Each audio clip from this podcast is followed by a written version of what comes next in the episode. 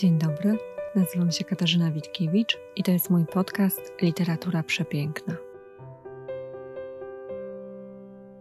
Chcę dziś Państwu opowiedzieć o pisarzu, który jest mi bardzo bliski. To na pewno wielkie zaskoczenie i wielka niespodzianka. Co drugi odcinek zaczynam w ten sposób, ale kiedy słyszę dzisiejsze nazwisko, to po moim czytelniczym sercu rozlewa się fala ciepła i wzruszenia, ponieważ zarówno twórczość tego pisarza, jak i jego biografia mają w sobie coś, co mnie bardzo porusza.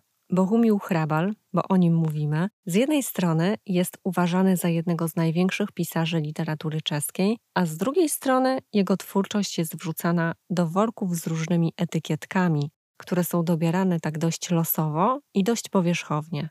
Postaram się o nim opowiedzieć tak, by zmierzyć się z tymi etykietami, ale też wytłumaczyć mój zachwyt i nieco tym zachwytem Państwa zarazić, bo Hrabal jest tym pisarzem, którego pięknie się czyta. Kiedy zastanawiałam się, którą z książek Hrabala wybrać do tego odcinka, to na początku pomyślałam o książce Zbyt głośna samotność, ponieważ to ta książka jest uznana za jego najdoskonalsze dzieło. Ale im dłużej o tym myślałam, tym bardziej do mnie dochodziło, że to mogłoby być i zniechęcające, bo ta książka jest specyficzna, i też w jakiś sposób anachroniczne. Dlatego zacznę od takiej pięknej żałoby. To jest zbiór opowiadań i on pozwoli nam też spojrzeć na życie Hrabala, na jego dzieciństwo, na całą tę niesamowitą wędrówkę, którą on odbył jako człowiek i jako pisarz.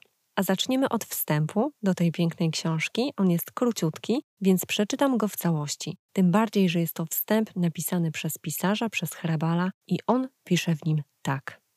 Myślę, że im dłużej idzie człowiek przez życie, tym bardziej odczuwa potrzebę powrotu do swojego dzieciństwa, tym większe odczuwa pragnienie powrotu w głąb wyobraźni chłopca, do jego postaci, by urzeczywistnić to, o czym jako dziecko myślał, o czym marzył.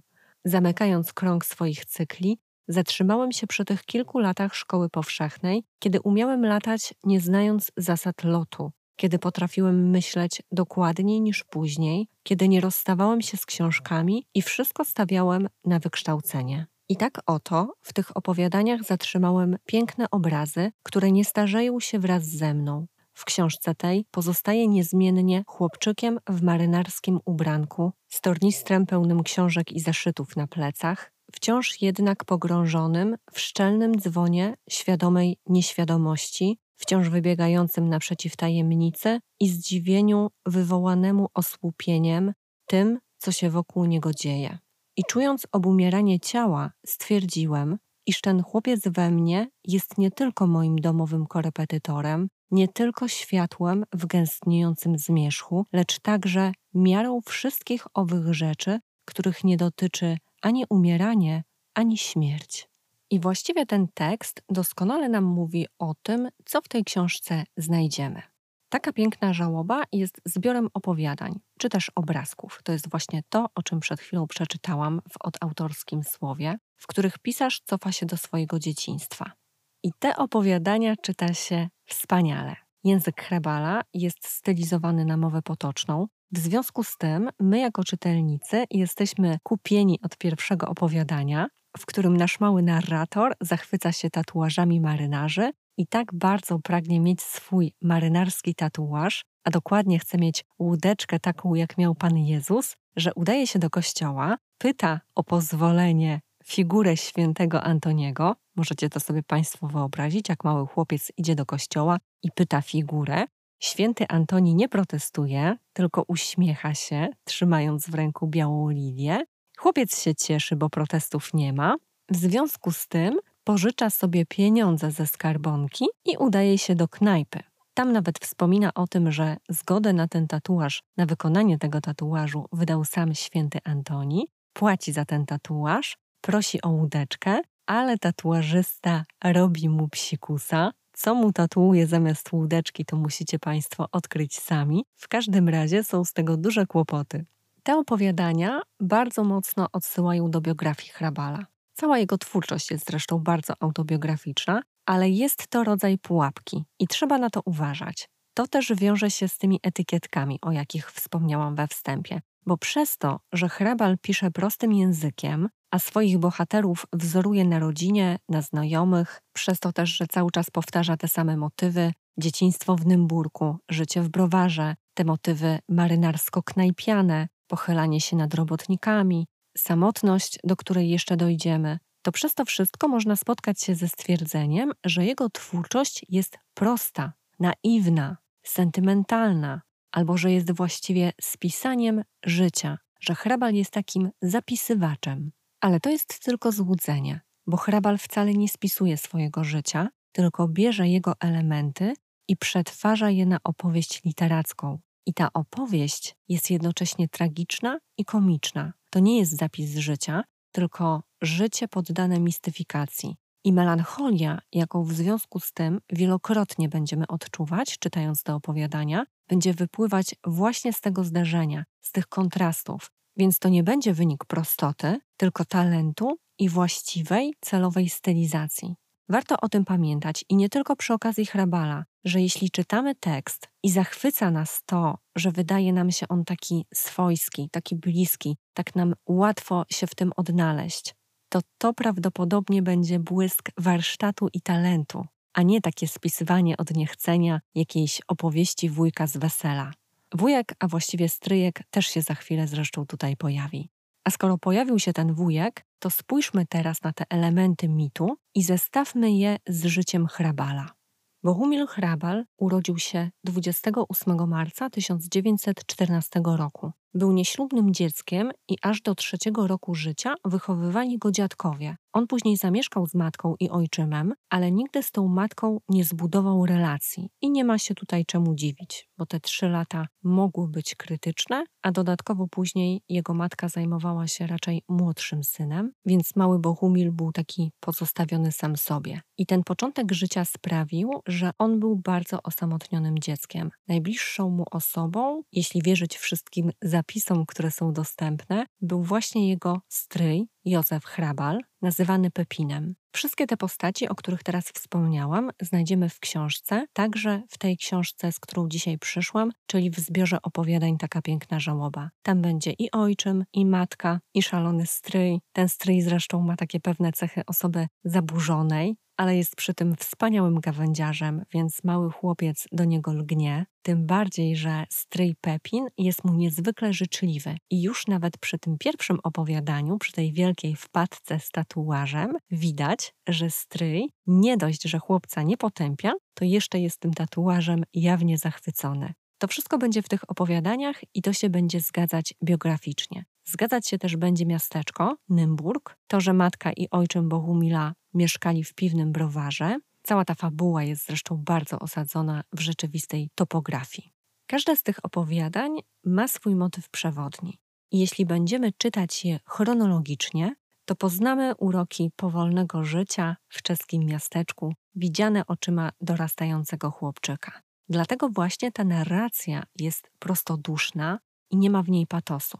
Nawet wtedy, gdy do miasta będą wkraczać oddziały niemieckie, bo opowiadania obejmują czas przedwojnia i czas wojny, to będziemy na nie patrzeć tak jak na obrazki, czyli tak, jak na świat patrzą dzieci. Będą obrazki i będzie atmosfera, bo mały chłopiec, nawet widząc zapędzanie Żydów do ciężarówek, nie będzie do końca rozumiał, czemu to ma służyć.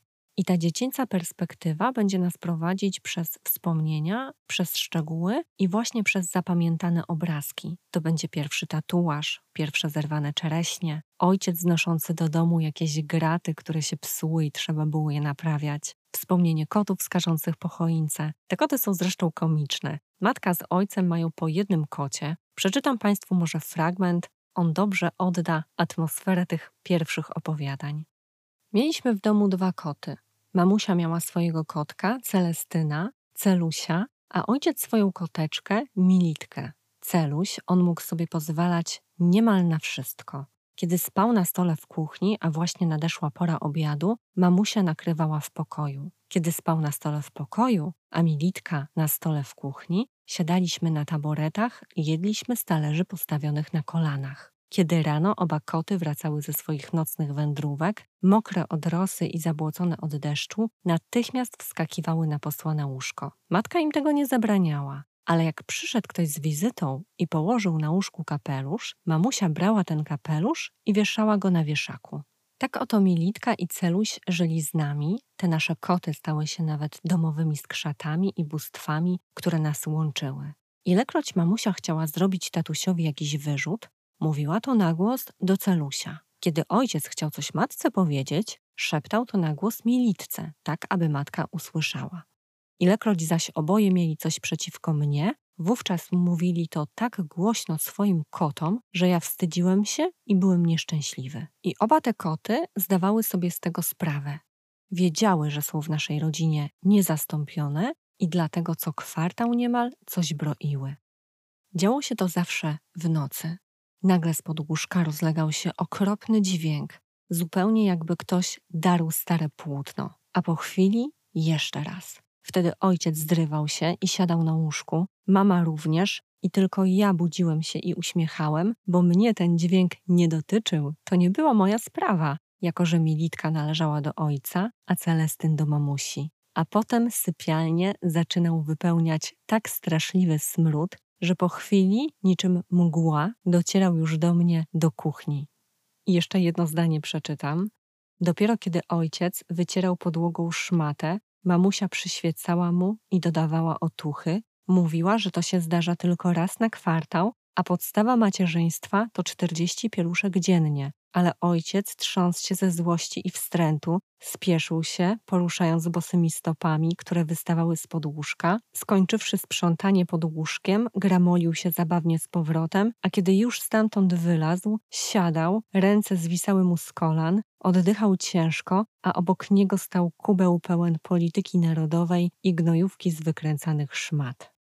I ja celowo wybrałam taki fragment, ten fragment o sprzątaniu i o tym poświęceniu, i o tym, jak tam ojciec prawie umiera, bo go jego wrażliwa dusza szalenie boli po tym sprzątaniu, bo hrabal właśnie taki jest. On jest jednocześnie sentymentalny i liryczny, ale też rubaszny. On zresztą sam w jednym z wywiadów powiedział o sobie: Zrozumiałem, że tragizm i komizm życia to bliźnięta, biorące początek z tego samego miejsca, a surowy dramat na koniec wydobywa na jaw to samo, co trywialna groteska. Dlatego, całkiem jak w biczach szkockich, przeplatałem zimny strumień z gorącym, tak jak to robił Izaak Babel, który w tym samym tekście tuż obok siebie miał gówna i brylanty. Przepraszam oczywiście za to wyrażenie, ale ta hrabalowska kupa to będzie taki motyw, który będzie się pojawiać na rozmaite sposoby. Wolę Państwa o tym uprzedzić. On dobitnie pokazuje wszelkie przyziemności natury ludzkiej. Te wszystkie incydenty będą się pojawiać w jego prozie w momentach wzniosłych, będą je rozładowywać. Gdy na przykład mężczyzna będzie na randce z najpiękniejszą kobietą i będzie podziwiać, jak ona jedzie na nartach, to potem dostrzeże, a wraz z nim cały tłum, że oto jej narty zdradzają ślady defekacji. Tak będzie właśnie w zbyt głośnej samotności. W opowiadaniach z mojej pięknej żałoby też będą wielokrotnie pojawiać się takie momenty dość fizjologiczne, i jak to w życiu bywa, ta fizjologia będzie przypominać o sobie w najmniej odpowiednich momentach. Ale tutaj znów pułapka, bo gdy przejrzałam w sieci recenzje takich nieprofesjonalnych czytelników, to wiele razy spotkałam się ze stwierdzeniem, że to taka prosta proza dla prostych ludzi. A tymczasem Hrabal pochodził z zamożnej rodziny, wcale nie był prostym człowiekiem, świetnie znał filozofię, łacinę, literaturę klasyczną, ale świadomie odrzucił przynależność do klasy inteligenckiej. Z premedytacją wybierał całe życie prace fizyczne. Gdy wybuchła wojna, II wojna światowa, to hrabal kończył wtedy studia prawnicze. Zabrakło mu zaledwie roku do uzyskania dyplomu, bo po prostu Niemcy pozamykali wtedy szkoły, ale mógł już wtedy bez problemu zatrudnić się u notariusza. I co on zrobił? Odrzucił to, zamiast tego pracował jako robotnik na kolei. Potem takie okazje pojawiały się wielokrotnie i on za każdym razem wybierał drogę pracy fizycznej. Był pracownikiem huty, tam miał zresztą poważny wypadek. Potem zatrudnił się w składzie makulatury. Zresztą nawet w tym wywiadzie, którego fragment cytowałam, on tam też powiedział, że pisarz powinien jak najdłużej być biedny, prosty i żyć na dnie, aby stamtąd mógł spoglądać do góry ale powinien być przy tym wykształcony i mieć to, co niezbędne, jeśli chodzi o wiedzę, powinien też mieć zamiłowanie do mądrości wschodu. I tutaj znów mamy wskazówkę, bo to jest kolejny rys jego prozy, rys filozoficzny, bo ta proza, chociaż jest tak prosta i sentymentalna, może być rozpatrywana przez rozmaite konteksty filozoficzne. Będę o tym mówić w kolejnym odcinku poświęconym Hrabalowi, przy okazji jego książki Zbyt głośna samotność. A dzisiaj tylko zaznaczę, że to, co na pierwszy rzut oka może się wydawać prostymi, rubasznymi, skliwymi wspominkami dzieciństwa, to jest głęboko podszyte egzystencjalizmem. Opowiadania z tego tomu są różne. Niektóre się Państwu spodobają bardziej, niektóre mniej. Niektóre będą bardziej zabawne, inne będą bardziej wzruszające. Wszystkie jednak będzie łączyć to, że mówią o świecie, którego już nie ma. I ta tytułowa żałoba, chociaż ona będzie dotyczyć pożegnania konkretnego człowieka, będzie też takim wyrazem nostalgii i tęsknoty za utraconym czasem dzieciństwa w Nymburku. Ten Nymburk, to miasteczko, będzie tutaj nam się wydawać takim miasteczkiem jak szulcowski Drohobycz. Ale to kolejna pułapka, bo hrabal nie znosił tego miasta. On go nie znosił do tego stopnia, że kazał nawet ekshumować swoich krewnych, żeby ich przenieść z tamtejszego cmentarza, żeby tam nie leżeli. W tych wszystkich szczegółach i w tych pułapkach będzie widać, jakim mistrzem mistyfikacji jest ten pisarz, który w swojej prozie ciągle nas nabiera. I na zakończenie tego odcinka opowiem Państwu o jednym z opowiadań. Ich jest dużo, bo jest ich ponad 20, więc przywołując to jedno, ogromną większość zostawiam nietkniętą do samodzielnego odkrywania. To opowiadanie nosi tytuł Kiedy umiera gospodarz, nawet bydlątka płaczą. Mi to opowiadanie od razu rzuciło się w oczy, bo tak czasem mówi mój tata. Ja wychowałam się na wsi, być może już o tym wspominałam, i wszystkie sprawy związane z bydlątkami, ze zwierzątkami powodują u mnie szybsze bicie serca, bo to jest po prostu taka sceneria, w której ja też się wychowałam, więc ona jest mi bardzo bliska.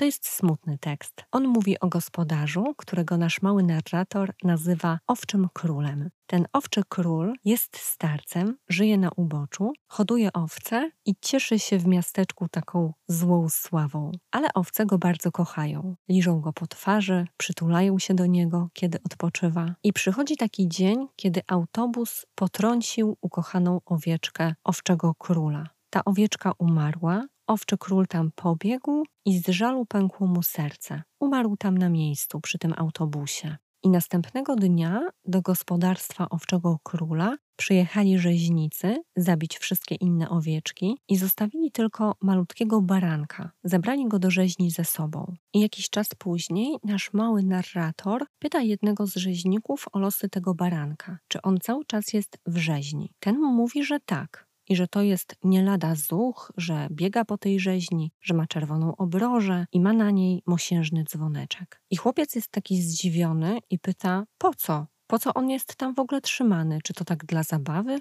I rzeźnik odpowiada mu tak. Baranek w rzeźni ma swoje obowiązki. Czy ty wiesz, ile owiec zabija się w ciągu tygodnia? Setki, a bywa, i tysiące a owce przed ubojem muszą być w kojcach, żeby im się wnętrzności wyczyściły i tak są osłabione z tęsknoty, że trzeba niemało wysiłku, żeby je zapędzić pod nóż. A więc puszczamy baranka z dzwonkiem i on chodzi od jednego kojca do drugiego tak długo jak potrzeba, a owieczki, słysząc wesołe brzęczenie, podnoszą się i idą za nim. On nam je przyprowadza wprost pod nóż i za każdym razem dostaje kromkę chleba posypanego solą. On to bardzo lubi i to jest nagroda za jego pracę. Rozumiesz, chłopcze?